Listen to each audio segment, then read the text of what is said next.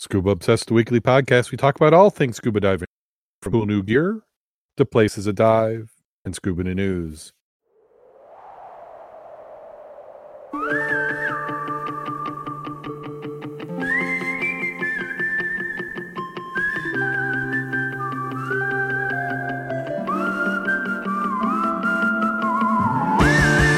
Scuba Obsessed episode 478 is recorded live January 14th, 2021.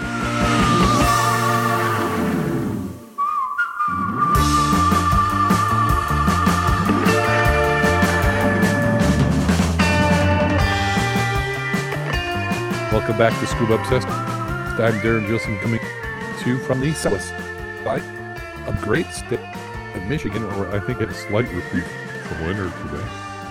Enjoy this week with Mac Dive. How you doing, Mac?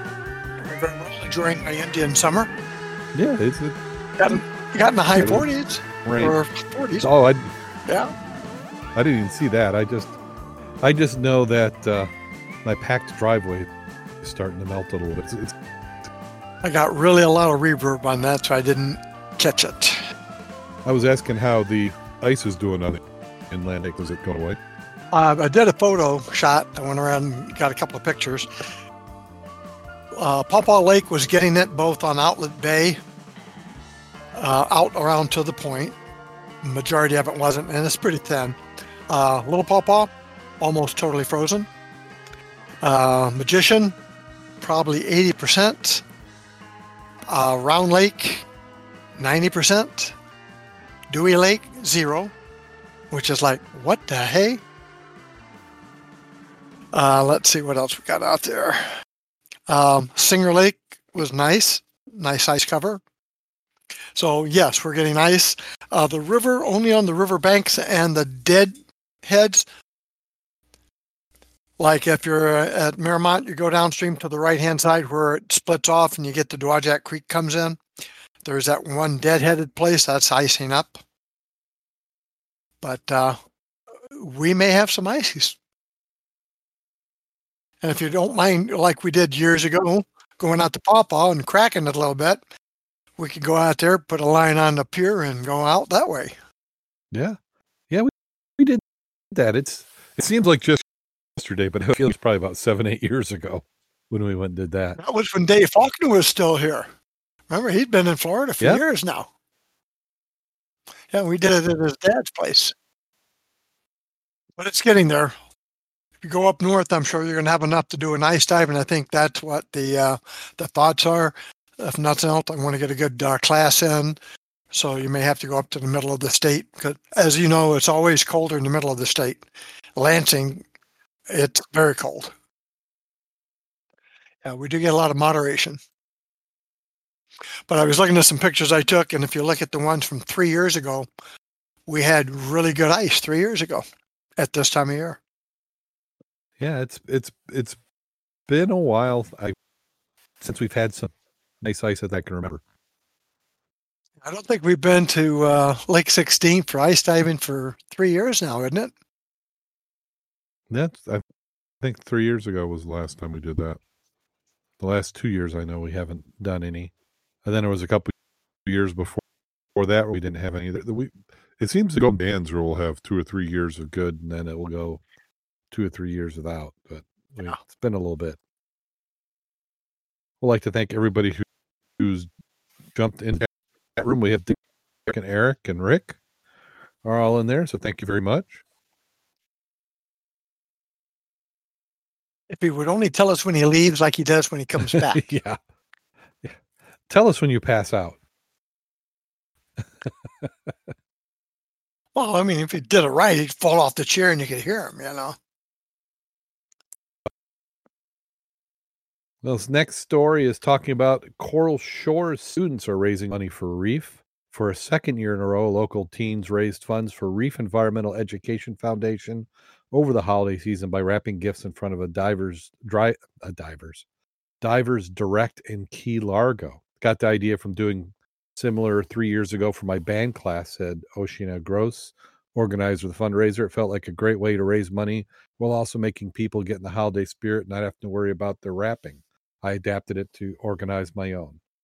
While she executed the fundraiser by herself in the 2019 holiday season, Gross was relieved and grateful to enlist the help of 10 fellow National Honor Society members for this most recent effort.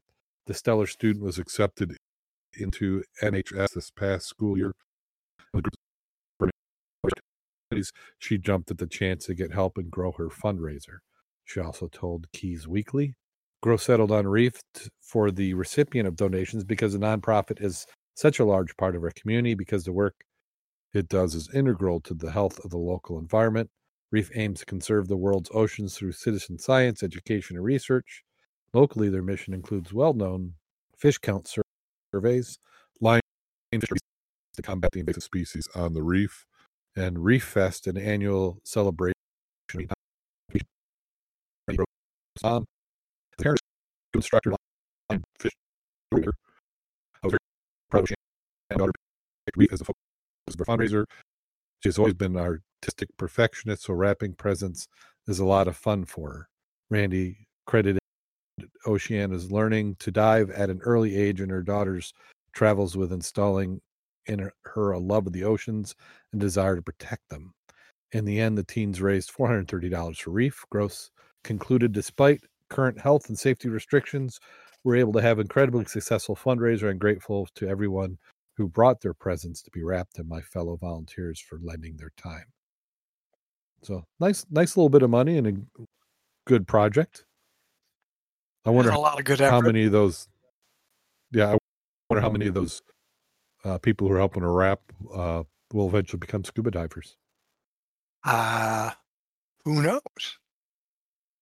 At the least, maybe they're snorkelers. Yeah. Step in the right direction.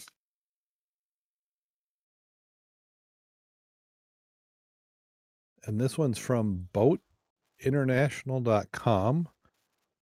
Fraser launches the ultimate dive experience, a boat aboard oh aboard U-boat navigator. A lot of U and boat and stuff on that title. Fraser's launched a new charter initiative offering the ultimate diving experience on board the 24 meter expedition yacht U boat navigator.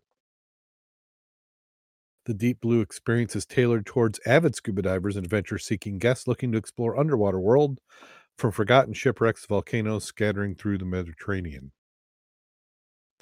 The 24 meter expedition vessel was built for family divers offered for charter fresh from extensive reef in, in 2020, completely geared toward the diving experience. U-boat navigators home to not one, but two Triton submarines, one three-person custom-built Triton thir- uh, 3300 slash 3, the same model used to film BBC's award-winning Blue Planet 2, and a smaller one-person Triton 33001 as a support sub. The vessel's also professional scuba for all success, including decompression chamber, full dive center with gas capability, wet diving bell, hydraulic crane. There's a 5.7 uh,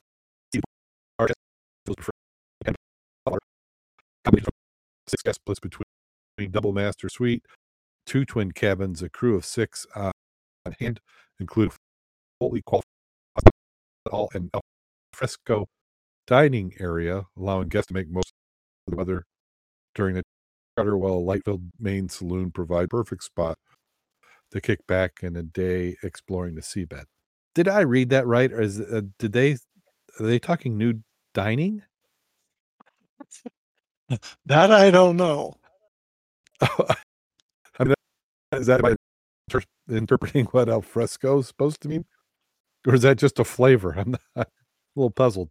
Uh, U-boat Navigator has managed to charter Fraser and will be available all year in the Mediterranean. Can be booked by the month, week, or day with price on application. I think it comes down to if you have to ask, you can't afford it. Because just just think the crew. You've got full time crew of six. Oh yeah. What I did is I went ahead and posted a couple of pictures of what that boat looks like, the sub submersible. Uh, first picture I posted was at free, and you can see the nice little bubble, three people in it. Then the second shot was a, of it still on the surface but going down with the support boat way in the back. And then the third shot is with the support boat. And then the last shot is the boat I'd like to have and the accoutrements with that boat. So if you look at it, you see what I'm talking about. So what what's preventing you from buying that last boat then? Uh, well, if I win that 720 million dollar Mega Millions Uh-huh. I might have a chance at some of that. Yeah, that might be the down payment.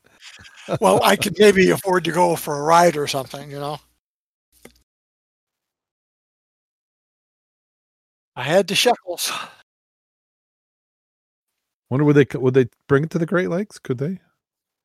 Uh, hey, you got the money to take it anywhere you want. I bet you. I bet you they would. It- I didn't it- get the exact.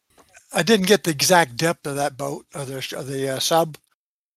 Did yours? Did you see the exact depth of it or not? Did they The- say what they did? the thirty three hundred. Yeah, Dash three. Yeah, I didn't see. They don't, do they? I don't think they talked about in the article how deep it is. But when we've covered No. that one before, you, I mean, you're quite a bit down there. Yeah, we can find out. Well, not a major. I just was curious. I couldn't remember. Yeah, I'm. I'm. For some reason, I'm thinking a couple thousand feet. So here I go, the great big book of everything, loading it up. Some of the recommended searches was how much does it cost? Uh, the Triton meters. 300 like three.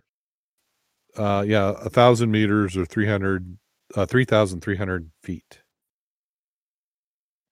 Oh, it could pretty. Yeah, it could do pretty pretty good here in Lake Michigan or Lake Superior. Yeah.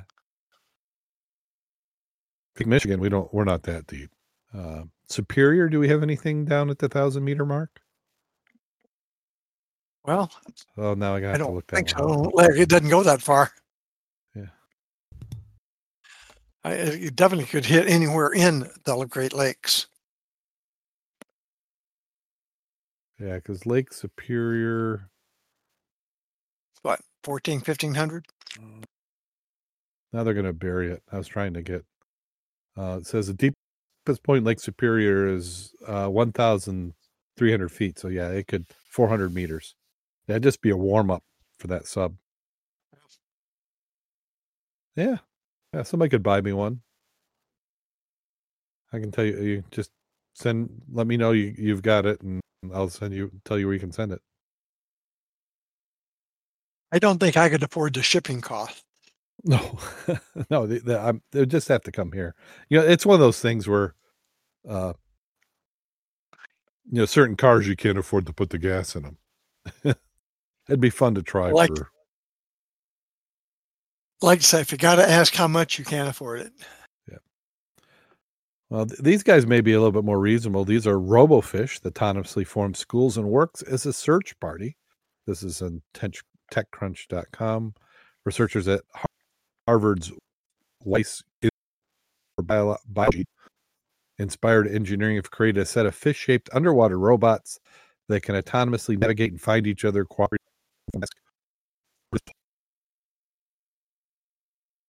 I think you dropped out on me there. Did you, you're losing me, Mac?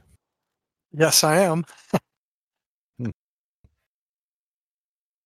Is everybody else catching, you know, capturing it, or is it just my connection? I don't know. Was I breaking up? You were quite a bit out for me.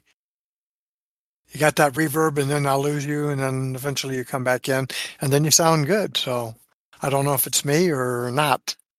Maybe somebody saying- out there can tell us. They're saying Discord's having some problems, so. Oh, They said not Mac, so it must be me this time around. Can you hear me now? I can hear you this second, but up until you just said, "Can you hear me?" I didn't hear nothing. Yeah, I just I just switched off my I moved from one internet connection to another. Yep. Like I said, I can hear you now when you're talking. Obviously, Okay. Well, I was trying something else, What? but from what you were talking about on that little robot, I was looking at a different one, and I'm going to post that one real quick.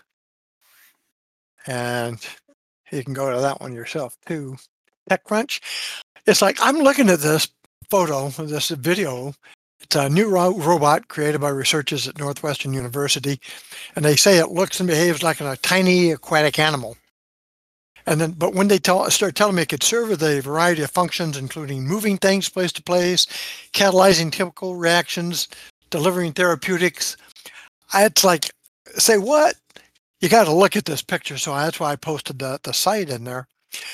It said, uh, the, and I'm looking at it, the new uh, soft robot honestly looks like a heck of a lot like a lemon peel, split up, and it's made 90% of water for its soft exterior with a nickel skeleton inside that can change its shape in response to magnetic fields.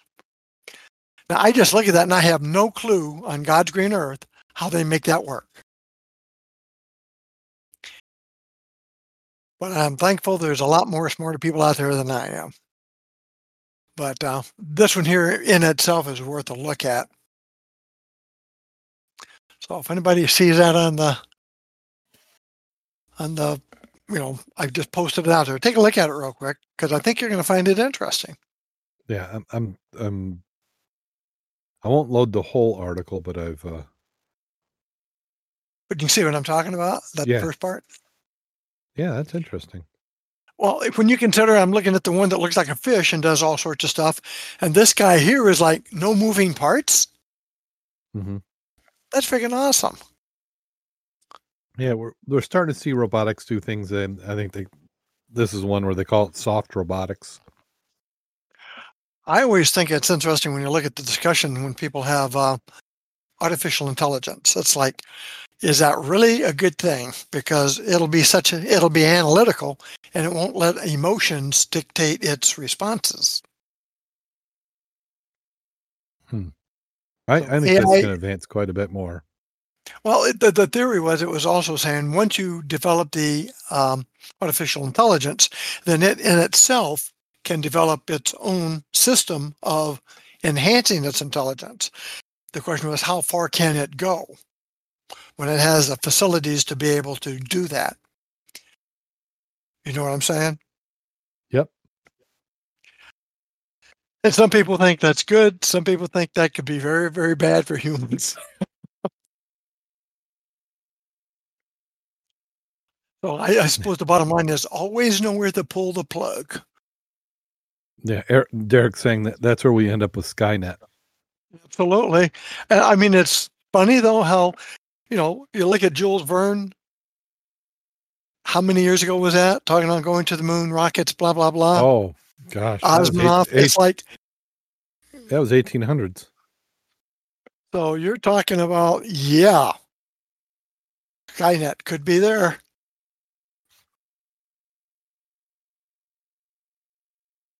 And and realistically, if you get emotions out of it, a lot of the solutions computers come up with are very good, but not necessarily for some humans Yeah, that are old or weak or whatever that. that are underwater. They're just going leaps and bounds. Well, I mean, one of the the advantages that we have is as technology is getting better and lighter and smaller and cheaper, everybody kind of builds on everybody else's innovation. So we're just exponentially increasing our knowledge and ability to do some of Yeah. these tasks.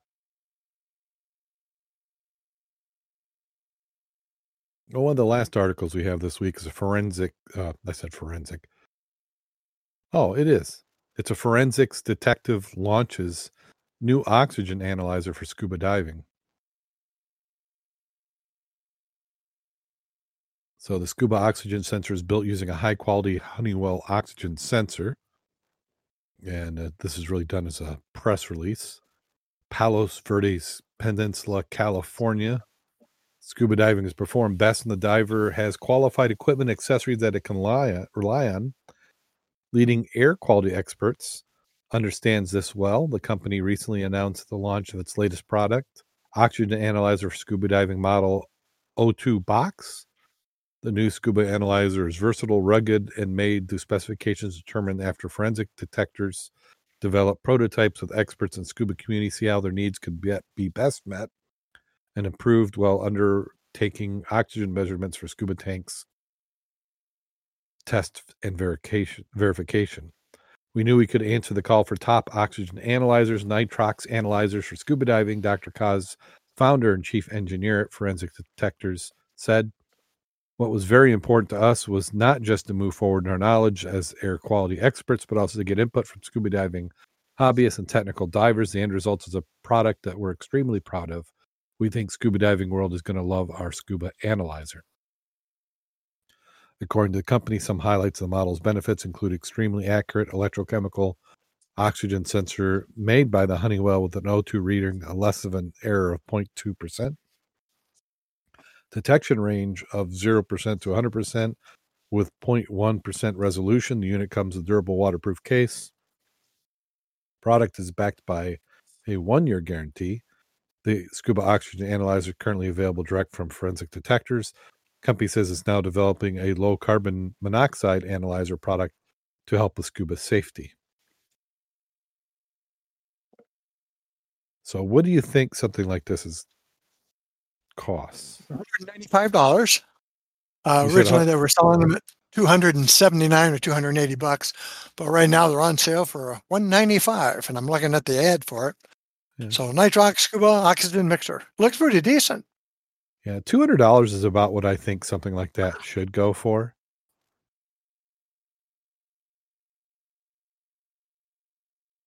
I was looking at the aspects to it. It said uh, analyzer can be calibrated to air in less than two seconds with one button calibration. Uh, let's see what it said else about it. Uh, attached to the case, water resistant ABS carry case, and a couple of six inches of silicon for uh, tubing for direct O2 generator connection. Works with uh, three AAA batteries. Battery operates continually for over a month, continuous, um, and for periodic use a year. It says the life. This is what I was curious about. Life was three years. And that seems pretty good when you start looking at what some of the guys are telling us the rebreather sensors have to replace at some frequency. I thought they were talking it had to be replaced more often than three years. Um, I think it was more often than three years, um, and it it's probably a, partially up to the manufacturer they want to stand behind. Also depends on your certification. I think certain certifications require could require more often replacing. Yeah, this is the type of equipment it seems that they do. I mean, they have all sorts of different gas detectors. Yeah. Now, they said it hasn't been approved by the uh, FDA, and they mm-hmm. quoted some section 510. And I was trying to figure out what that actually meant. I mean, what's involved in an FDA? Yeah. Oh, that's um, that's the Food and Drug Cosmetic Act requires device manufacturers must register and notify FDA of their intent to market a medical device at least 90 days in advance. Would you call that a medical device? Uh, I. You need a medical device if it didn't work right. so, I think because it's going to be safety related, you're, you're using the information it provides to determine a health setting. Because I mean, your your partial pressure and everything is going to be dependent on what reading you got into what your max step will be. What if I were going to look at my oxygen content for an oxyacetylene or something? That's not medical, right? I I think the, probably that it's probably because of how they're marketing it. Well, I, if it's a class one device, it's a device. It said here, class one device means a device that is not life supporting or life sustaining. So it in itself is not that, but yeah, it's interesting the wording they had for that. So I was just curious why it was considered medical. Yeah. I, am looking through the reviews on this. They've got uh, some reviews, and a couple of them are talking about that it's a good device, except that you have to be careful because it's easy to get the buttons pressed and it will drain the batteries. But they're saying as far as quality that they that they like it and trust it. That's always yeah. good. Yeah, in fact, uh, of these six reviews, three of them are talking about the batteries dying. Uh, it says it does what I expected. The only problem is that when it's closed, the case foam turns the device on. I would recommend you remove the battery before storing it. Another one says the product works well. The only complaint is the buttons get pressed when not in use, drain the batteries. I wasn't sure about the unit because there are no reviews after testing three separate nitrox uh, scuba tanks, both 32 and 36 percent gases. I trust the oxygen analyzer to test my scuba gases in the future. However, my batteries kept going dead quickly. I realized the case was turning it on. Yeah, I see that now. I looked at that one. Yeah, Well, so I'm looking at the reviews too. Nothing was less than a four. no, You got well, well, of course, you only got six reviews though. Four were fives and uh, two were fours, so I gave you a 4.6 average. But I can see that, and I've had items that when you close the case on something like that or protective enclosure, you got to be careful where that foam insulation hits your buttons. Yeah. been there before. Well, and it, and it sounds like that. Just looking, they've got three buttons on the front. If it's in a foam case, you could kind of open that up a little bit so that Yep. wouldn't open it. And they Or show a just picture carve that little case. section out. Yeah, Yeah, their case is probably not their strong selling point on that. They're trying to keep it economical. Um, Yeah. uh, But I know from robotics and looking at some of the electronics, sensors are getting really inexpensive. I mean, you can get moisture sensors, temperature sensors, all this stuff that's at uh, accuracy levels that would have been considered scientific equipment, you know, a decade ago. I've been there before. We had um, I was working years ago at Enrico Fermi on the radiation monitoring equipment, and they had it was a ten year period between the time they bought the equipment and when they were able to install it. So when we did the uh, pre-operational testing on it, would not meet the specifications identified into the specs, and it's like, now why is that? I mean, it's been in storage, it works fine. It's the improvements in the quality of the test instruments that the noise levels they just made an arbitrary one because nobody could detect it back then. and in 10 Oh. years, the new equipment would pick that up. And it's like, oh, shoot, now what do we do? Yeah. But it was quite interesting. And that was the evolution of the electronics. Yeah, Yeah. because I, I've a- I've yeah, because I, I'll- follow. You know, a, a good website is uh, adafruit.com if you like playing with electronics, and they'll have sensors, and you'll see they'll they'll talk about it. They do a little like a little podcast or video, and they'll mention this sensor, and then six months later they'll talk about another one. They go, yeah, that one we had. Uh, you know, this one has twice the accuracy. So that they it's always a game of you know do you when because when you're making a larger appliance do you want a five cent sensor a two dollar sensor or a twenty dollar sensor so it's all about what you want to pay Yeah. And once you have it, you can always improve on what you have. It's Yeah. coming up with that first one that's always because how many revs do you have of something? Dozens and you can have dozens and dozens. But the key item oh is yeah somebody had to make that first one. Yep.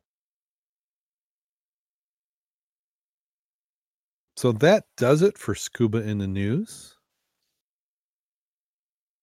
well, i i traveled i i was abusing my truck in mountains this last week coming back uh, do you know if anybody yeah. got any diving in Not that I have heard. I had planned on it getting out this week, but Larry and I just did not make it. So we still got another couple of weeks. And we're going to hit the river though. I mean, it's down. The current's not there. Not going to have any snow runoffs. But what the heck? Yeah. Might as well hit the river.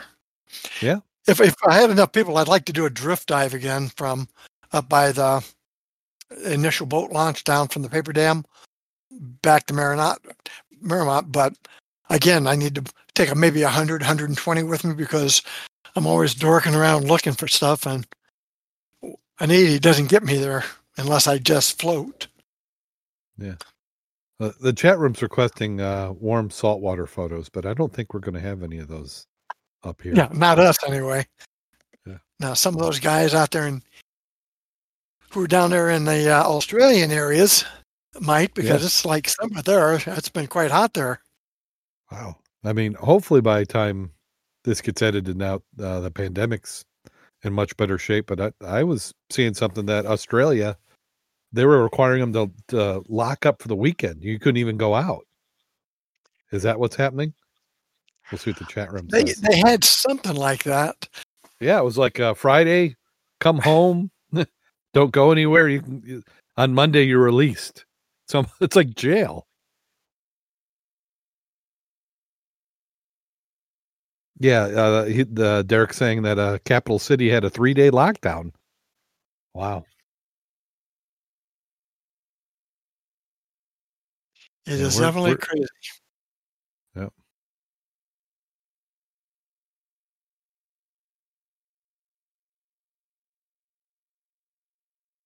Okay. Um, yeah, diving has been a little bit light here. Um, and travel, I don't know a lot of people who've been hitting planes or anything in a while.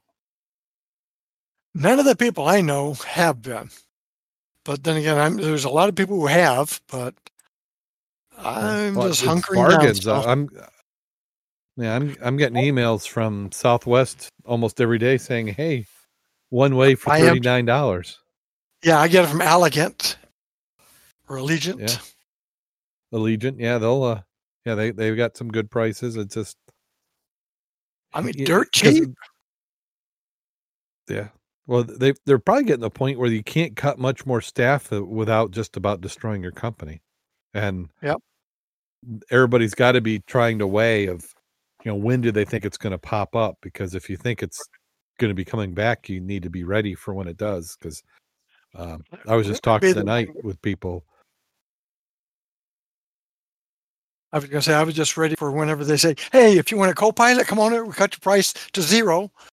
That way, I can just wear an oxygen mask the whole time. I'd be good."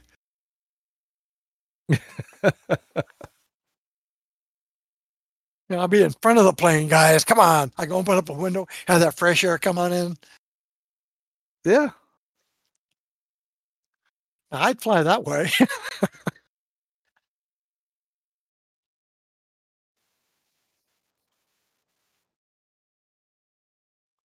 well, I've signed up. Uh, they're doing it at uh, Meijer, for example. If you get a script, they'll ask you, "Do you want to sign up for the list when it becomes available?" Because they'll be giving them there.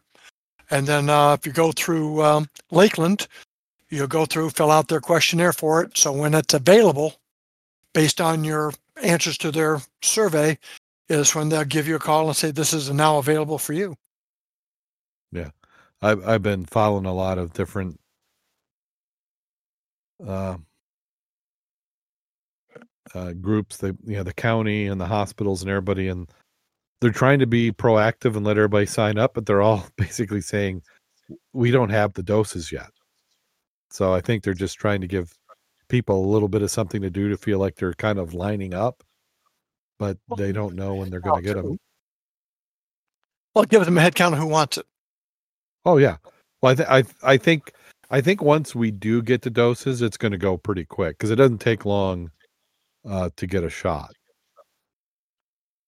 And a lot mean- of people they're worried about. Well, what's the long-term effects? We don't know. Yeah. Because it's brand new. It's like, yeah, but when you're as old as some people, Oh yeah, I'm not going to worry ten years down the road. That that's not an issue. Yeah. Mine is the next two or three. Well, and that's kind of like yeah, my daughter, who's a healthcare worker, she actually turned it down because she didn't know what the long term effects would be. You know, she's at Yeah. childbearing years and stuff, and she didn't want to find out that you know, 15 years from now she is sterile or something. So, uh, you know, it's unlikely, but she didn't think it was worth taking the risk. And again, at, at, if I were that age, I probably would not. Yeah. Because the chances of you having something really, really bad, comparatively speaking, is very small. Yeah. And I can understand that aspect, but a lot of people ain't that age. No. No, I mean I I'm gonna be I wasn't gonna be week one, but I'm at the point now by the time they'll get to me, I'll just take it. I'm not I'm not worried. Oh, Eric saying his wife gets her second injection Wednesday. That's great. Well, that's the other thing I was worried about is with all the monkeying around everybody was going to do, you could just see getting the first shot, and then the second shot doesn't hit in the window they want. And you have some saying, "Oh, it has to be at this time," and then others were stretching it out a little bit. I've also heard something, not to scare anybody, but I was I was hearing there are some people who are getting their second shot saying the first one was fine, the second one gave them diarrhea like crazy. It's cleaned out the system. Uh, You know, the Yeah. other part, they say, well, no, it's not a big deal. Let the old people die. Well, you know, 34% of the American population is over 65. Yeah. No, I Now, if you want to do some reduction in force, hey, go for it. Social Security to be saved, you know, for a while. you know, medical people are going to be out of a job because they don't have all these people to take care of. Nursing homes are going to go out. You're going to have unemployment in the medical field like crazy. But seriously, 34% of the population is over 60, 65 or over. yeah. That's why it's important, people. Yeah, but I I, I think this is going to pick up. You know, we're- still just on the Pfizer vaccine. We got Moderna coming, and the Johnson and Johnson, and I don't think it'll be too much longer, and we'll see another two or three more. So which one do you take? Well, I mean the the if you don't want to be the first, then you do the Pfizer one because that's the one that's been out the longest. Yeah. Moderna is a similarly made one. It's the mRNA. Johnson and Johnson, uh, theirs I believe is the uh, dead virus. Uh, so I don't, I don't know. I think you're probably okay with with any of the three, honestly. Let me put it this way. I hope the hell that's true. Well, yeah, yes. Well, the second and third one we haven't seen any wide scale, but you know we're we're past. I think just in the U.S. past 10 million doses on the Pfizer. Yeah, I, I know I'm not really anxious to go and try the Russian one myself, but I'm sure No. that's available for some people Woohoo! Yeah, the, you get the Russian and Chinese. because that's been out there a longer time. Yeah, Chinese had theirs for a while, but if the Chinese is working so well, why are they they locking back down? It making me think that they theirs didn't go so good. Well, hopefully. So far as I know, I haven't gotten it yet. So I, I'd like to avoid any potential lung damage. I've had three friends who have had it, and they're all over 70, and they all came out fine. They had bad cases of the flu, but that was the exception, I think. Okay. Well, you di- do you have a dive safety story for us this week? Well, actually, I do. Actually, I do. Uh, it's appropriate for us because it has to do with ice diving. Experienced scuba diver dies under the ice.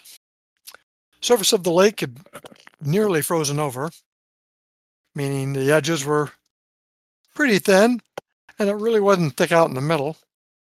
So they decided to go diving. In spite of the dry suit he was wearing and the drills they were conducting, Tom was getting tired and cold. He wasn't sure why, but he was getting dizzy. Tom signaled to his buddy Steve that they'd had enough. It was time to head to the surface. Steve agreed and began his ascent. Tom never made it. The diver. At 43, Tom was an experienced diver with technical and rescue certifications.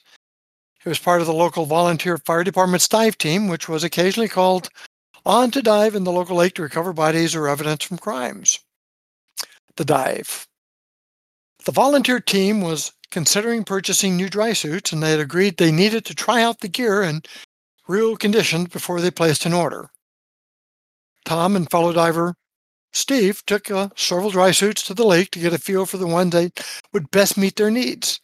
They planned to practice the same search and recovery drills in each of the suits to get a side by side comparison. When they showed up to the lake, it was mostly covered with ice.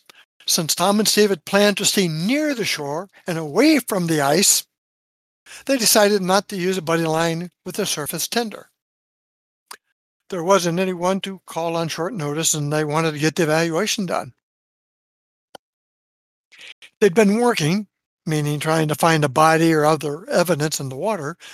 Their dive team protocols required them to have extra divers on site to provide surface support and diver backup. At least one diver would have been on standby, fully geared up and ready to enter water at a moment's moment's notice. Since they were testing gear, Tom and Steve decided this was more like a recreational dive, and they didn't need the extra support.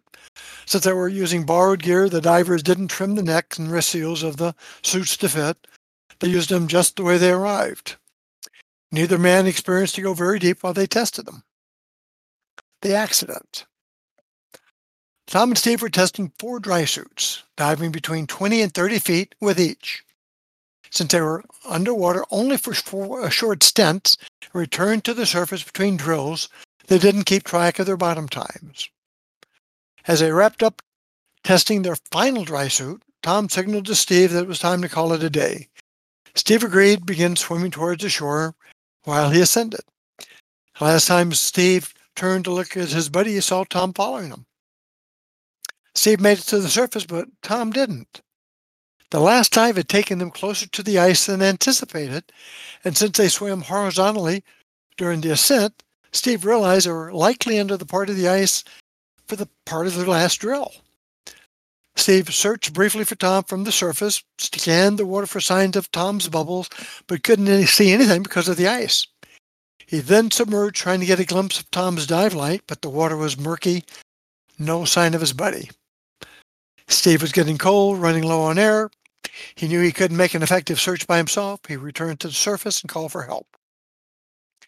As quickly as they could, the remainder of the dive team arrived, organized the search, but they knew from experience that after the delay, finding Tom alive in the cold water was nearly impossible.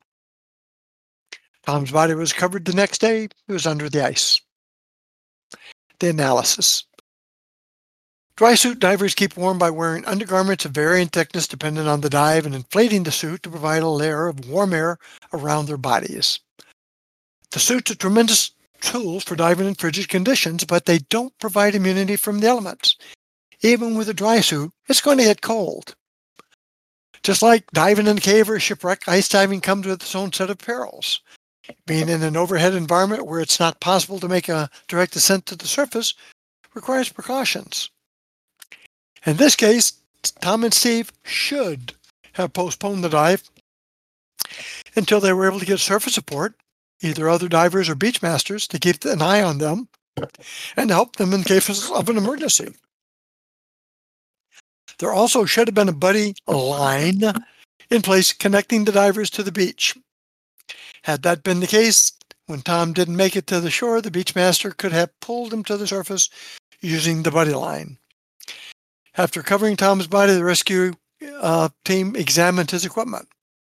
They determined that Tom's neck and wrist seals were too tight, putting pressure on the carotid arteries. Since uh, the carotid arteries supply blood to the brain and that blood flow is monitored by the carotid sinus receptors. The body closely regulates the amount of blood heading to the brain to ensure an adequate supply of oxygen. Blood pressure is low, person's heart rate increases to deliver more blood, blood pressure is high, heart rate decreases. Anytime a person's neck is constricted by something that is too tight, like a tight fitting hood or dry suit neck seal, it can simulate high blood pressure in the body. When the carotid sinus receptors sense this pressure increase, they send a signal to the brain, to the heart, to slow down, lowering the blood pressure to avoid damage to the brain. This reaction is called the carotid sinus reflex, and the unexpected lowering of blood pressure and slowing of the heart can cause dizziness and even unconsciousness. Therefore, blood drop a drop in blood pressure underwater, especially when someone is exerting energy attempting to swim to the surface, spells trouble, especially if they get to the surface and it isn't there because they're blocked by ice. The strategy might have been averted if Tom and Steve had taken the time to trim the neck and wrist seals in the dry suits, even if it cost some money to replace them. More than that, if the divers had used surface support, followed their own department protocols for ice diving, Tom more than likely would have survived. And you and I have both been out there in the ice in skim ice. You know, you can always break through it. Well, you know as well as I do that if, if you can't put your feet on the ground and punch up with your tank, you can't through it when you're out in free diving and can't touch the bottom, even in skim ice. So when we went out, we had lines from the docks with us to wherever we went. That could have saved their life. Yeah, but I mean, it just comes down to, uh, you know, with with ice, it really changes. You know, you have to take uh, extra precautions, and on top of that, they were diving gear, you know, gear they weren't experienced with. They really needed some support. Right. They said the end of it was lessons for life. Prepare for the dive. If you do not have the proper support or equipment for the conditions, don't make the dive. Follow the rules. Divers in this case were prepared for the cold, but their dry suits were not adjusted to them personally. And the other one is listen to your body. Don't attempt to gut it out and finish a dive if you aren't feeling well, if you're freezing, if you're cold, if you're likely getting dizzy. Get the hell out of the water. So, with that coming up, those are some of the items that we need to make sure we attend to. That Don't take shortcuts. Don't take shortcuts.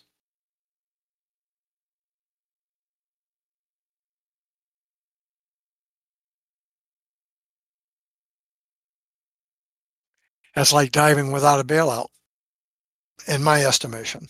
Yeah. You got air, you got time. Yep.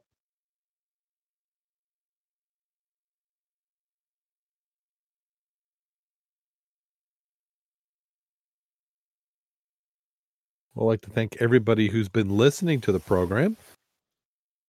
You want to follow us? You can follow us on Twitter at Scuba Obsessed. We're on Facebook at facebook.com forward slash Scuba Obsessed you can visit our website, www.scubaobsessed.com. And uh, if you're getting any value in the program, we certainly could use your support. Click on over to our Patreon link, and $3 or more will get you early access to the show notes. And then I'm I'm still working on some stuff. I was hoping to have it. I'm need to get caught up on the episodes as well. I do have new intro and outro music we'll be having with this season. So this episode, the previous episode, will most likely have a little bit new music, and part of the reason for that is I needed to secure rights that would make YouTube happy because we'll start doing some stuff on YouTube as well. Very so good. When, yeah, when that when that happens, we'll let everybody know. But we we could use the follows on YouTube because that helps with the a logarithm, and then we'll also be doing some other platforms. But moving to doing more with video and uh, preparing to do some live streaming. I think that's something that I'm not seeing much in the dive community is live streaming. So that'll be my technical project for the spring. Right now, I've got high school robotics. We just did the kickoff this last weekend. Uh, and there's nothing like a crazy robotics in a pandemic to keep you trying to figure things out. So a little bit different this year.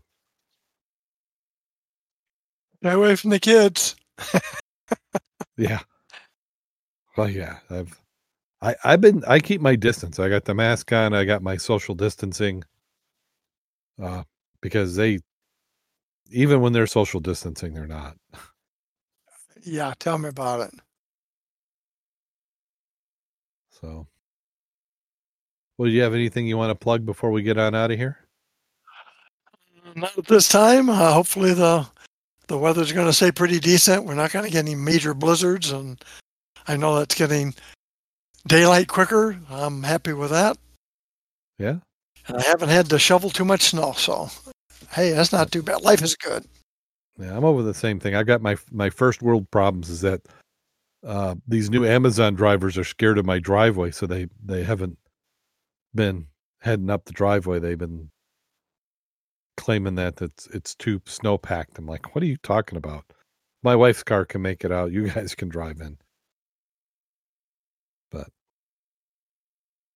okay, so you ready for that time of the show? Sure. Okay, here we go.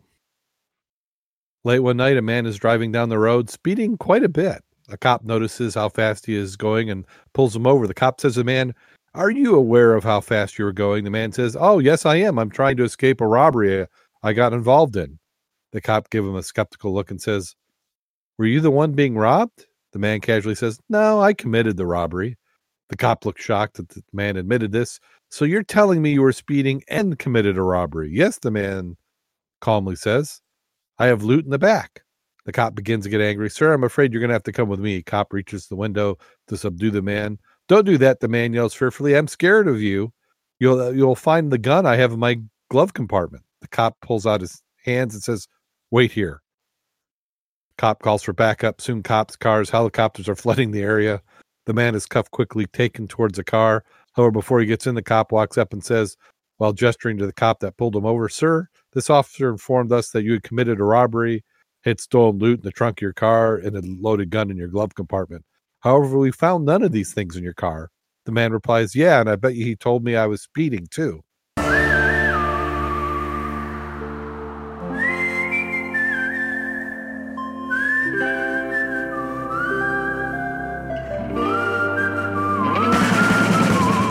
Oh, that's a good one. Yeah. That, that's a little forward thought, isn't it? Oh, yeah. A little ballsy. Yeah. I don't know if I want to be roughed up that much, though. Who do you believe then? Yeah. Yeah, you don't ever want to get pulled over by that cop again. I think he's a little he's gonna be a little upset. Yeah. Well, you know, the way the we're not going to get into that. Never mind. I'm going to go off. Yeah. So I'm not going to stir the pot. No no pot stirring. So until next time, go out there and get wet. And stay safe.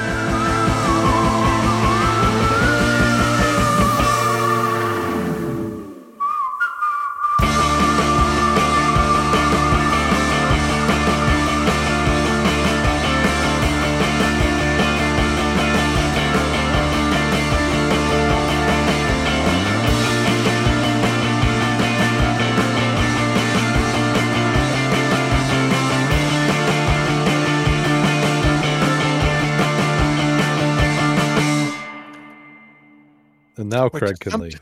Which is sometimes easier said than done.